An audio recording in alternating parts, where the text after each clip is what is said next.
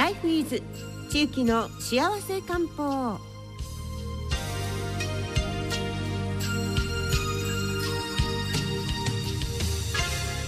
え時刻は12時30分を回りました。続いては地域の幸せ漢方。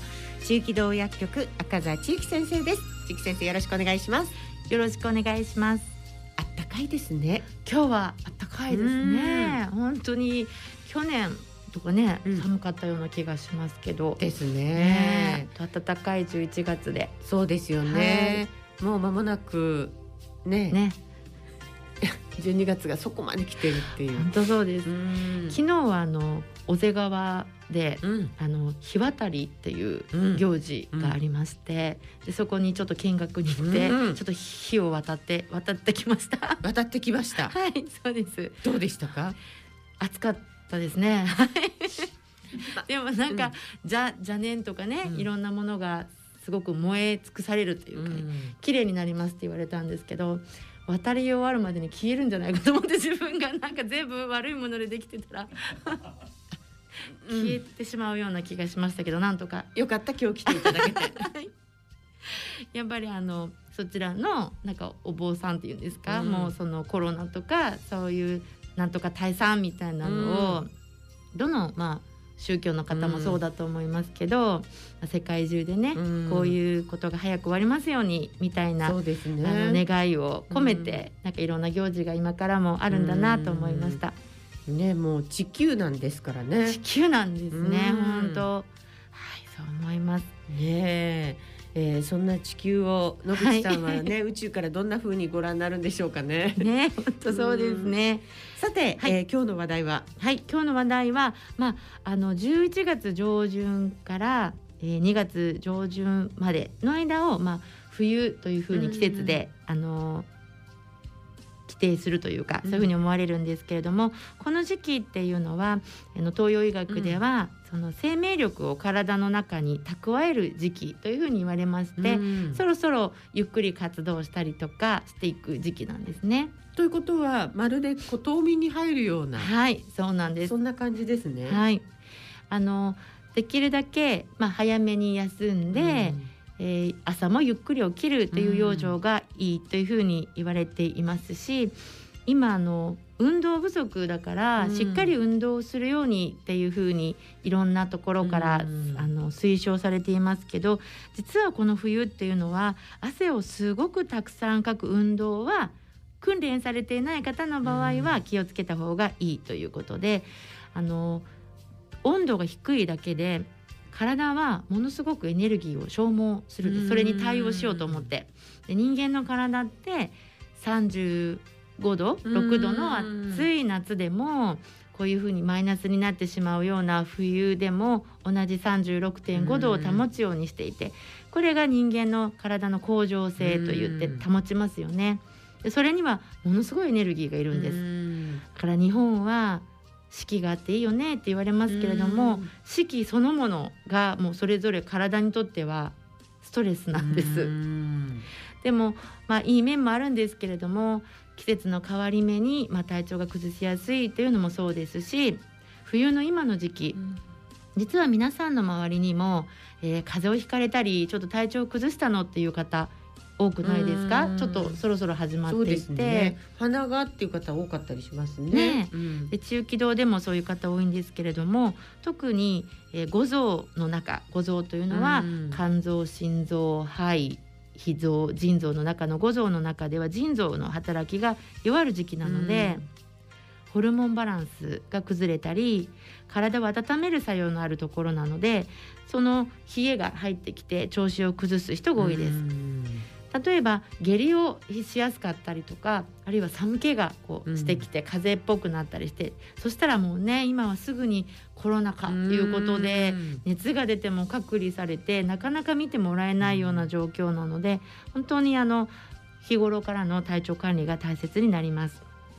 またこの時期は、の老化が進む時期でもありますのでアンチエイジングを目指す女性の方はこの冬にどういうふうにお過ごしになるかで、また老化も進み具合が変わってきますので、注意した方がいいと思います。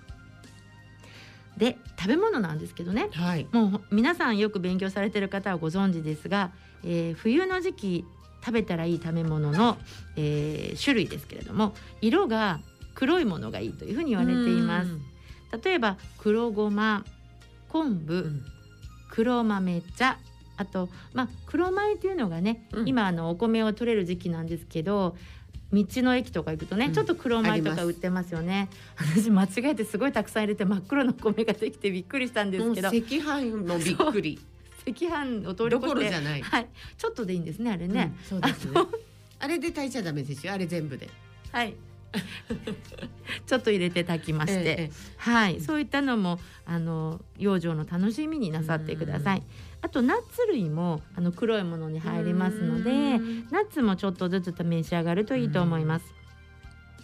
で薬膳の世界ではこの時期から高麗人参を料理に使うようになります。うんあの中国ではあのスーパーとかでも高麗人参の輪切りの乾燥したのがバーッと並ぶ時期ではあるんですけれども、そういったものをお母さんたちが買ってえスープとかそういうものの中に入れ込んで、家族の健康のために、えー薬膳の料理を作るそうです。うんでこの時期もあの漢方薬を自分自身のあの調合してもらって、それを煮詰めてですね蜂蜜で混ぜてエキスをジャムみたいなエキスを作るのが、あの中国ではされていへてーそれを、えーさっきも申しましたように2月の上旬冬が終わるまでそれをちょっとずつお湯で溶かして朝晩飲むということが勧められています。と体の部分だとうん。腎臓はまあ腰ですよね。このウエストをこ。う守る。うん。ぐらいですね。腰の周りを冷やさないということがまあ大切ですしあと腎臓と関係するのは耳なんですね。で、まあ、その耳のケアっていうのがまあ大切で今だいぶ耳のねいろんなこう耳の寒さから防ぐうん。耳帽子みたいなのを売ってますけれどもお風呂入った時とかでいいのでこの耳のまず縁を優しくマッサージしてあと、えー人差し指と中指で耳を挟んで上下にマッサージする。はいで、えーしばらく温まった後こう耳を痛い人は気をつけてくださいね。耳をこう塞ぐみたいに後ろから。から前にぎゅーっと、包み込むっていうはい、ま、前に持ってきたりとか、ペタンとくっつけたりして耳の周りをマッサージするっていうのも非常にいいと思います。これをするとですね今あの気象病って言いますかうん。うん。うんうん気圧が下がったり上がったりする時に気分が悪くなる方はこの耳の部分を少しこうマッサージしてあげると予防できますしはい。あと耳がこう詰まった感じうん。がすることってありますよね、くたびれた時とか。そういった時にも一応養生としてそういうものをしてみるのも一つの方法だと思います。ツボがたくさんあるって聞きますよね。そうなんですよただまああまりにも聞こえなくなったりした時はうん。突発性難聴かもしれないので、まあ、早めにあの病院に行ってうん聴力を調べてもらってください、本当に何があるかわからないので治ればいいんですけどね。そういう、えー耳のケアもうん。今の時期からえー覚えておくといいと思います。はい。さて、えー、とインフルエンザの予防注射の話が中気道では今うん。話題になっています、そうですね。コロナの、はい、うん。ワクチンも見つかったとかうん。どうかっていうんですけれども、あのもう11月か10月の終わりぐらいからワクチンを打つ人はうん。今から打ちましょうということで、お子さんの場合はうん。免疫が出来上がるのに2回いりますけど大人の方は1回でいいので、えーされる方はなさった方がいいと思います。ただ中気道に来られる方って注射をするとワクチンすると具合が悪くなるのでうん。できないんだけどどうしようとかした方がいいですかねという方もいらっしゃいます。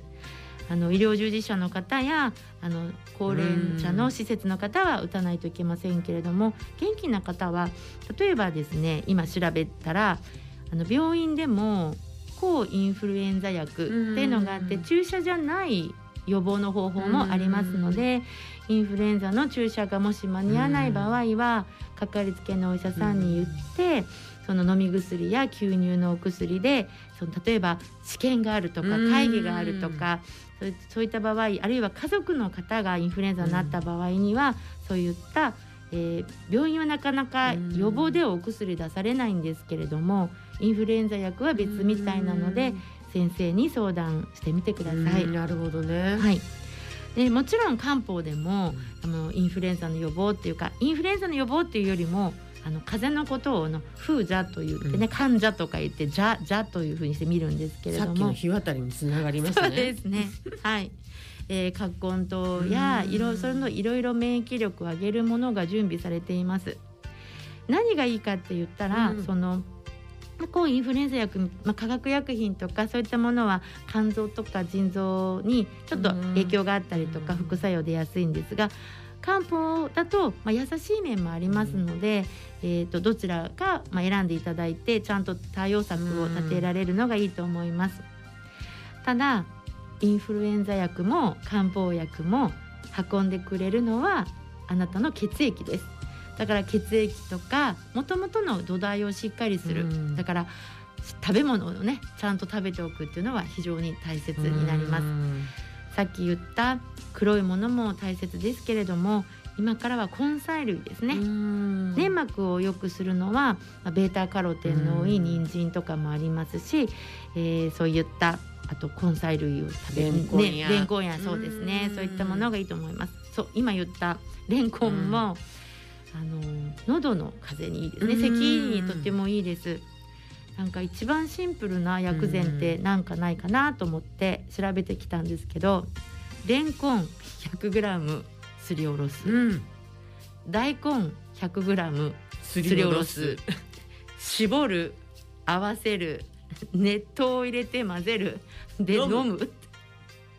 書いてちょっと薬膳の本でね。私まだちょっとやってないんですけど。でも速攻飲まないとダメですねそうですね。気持ちがしないそうなんですよ。本当にあのいいと思います。なぜかというと、うん、まあ、その酵素が入っていることとか、喉にいいこととかもありますので昔ね大根は、うん、蜂蜜とかね。つけてましたよ。ありますよね、うん、そういったのはやっぱりそういったアナウンサーさんとか、はい、喉のお仕事される方はもうご存知だと思いますけど、うん、あとは味噌汁にレンコンすりおろしたものを入れて食べるとかでもとても効果があります。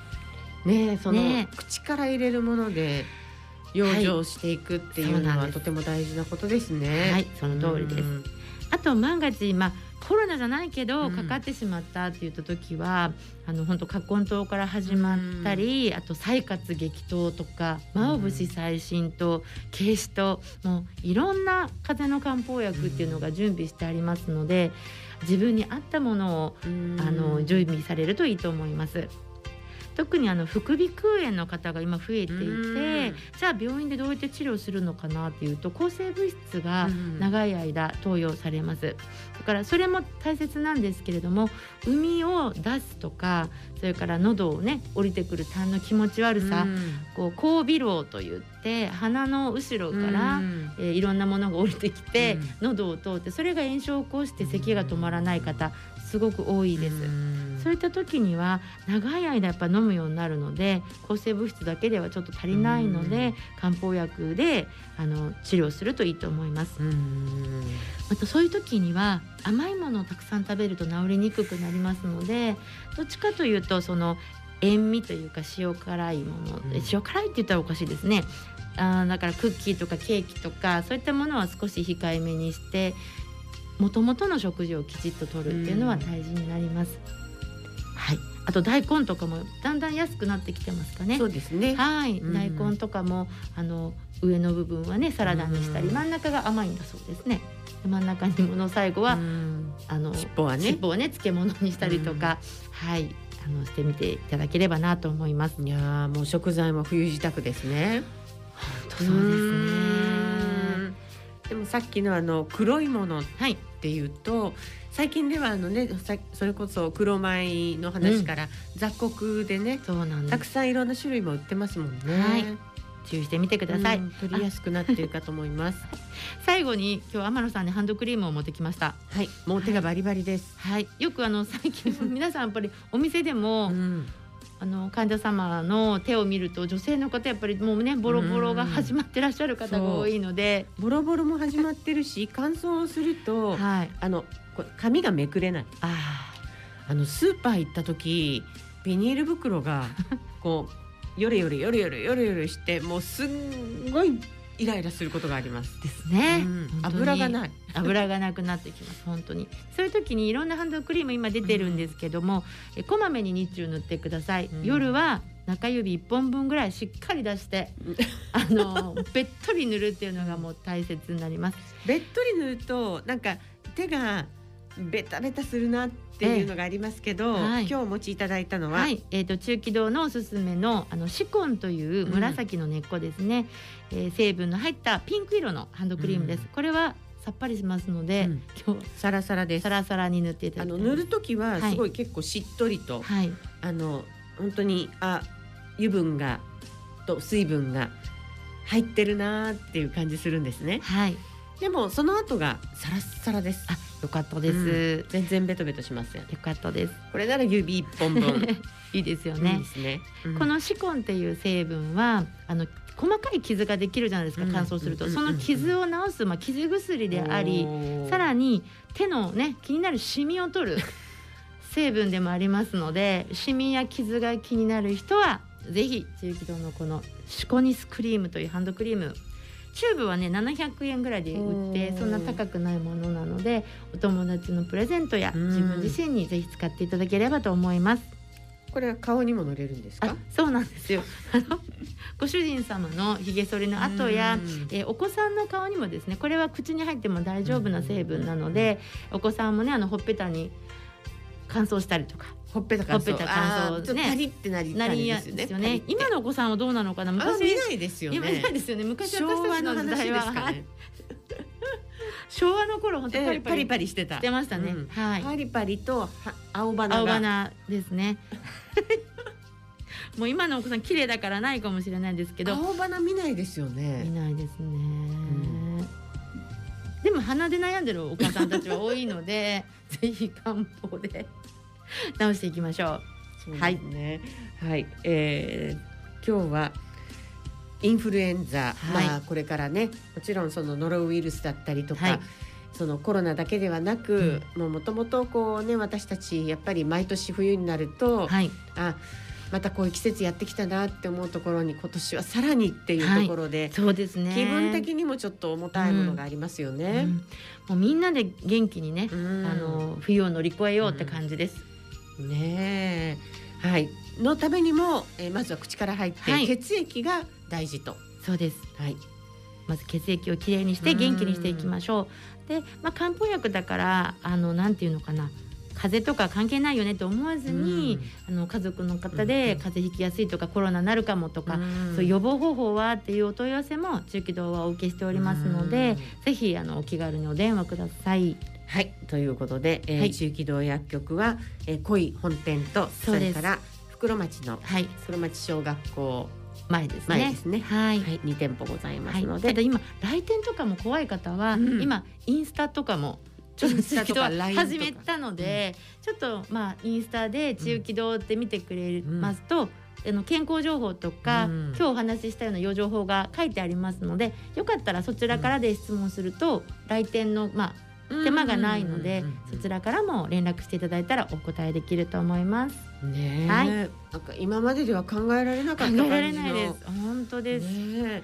対面が当たり前だと思っててね。そうなんです、うん。本当に。だからコロナのおかげって言ったらおかしいですけどうん。便利な面もできてきてますのでうん。そういったものを世の中がすごいガラッと変わった時なので一緒に対応していきたいなと思っております。わかりました、はぜひ、えー、漢方薬のことについてまたね健康相談なども。はい、はい。あのぜひお気軽にお問い合わせいただきたいと思います。はい。中期の幸せ漢方は中期道薬局赤座千幸先生でした。ありがとうございました。ありがとうございました。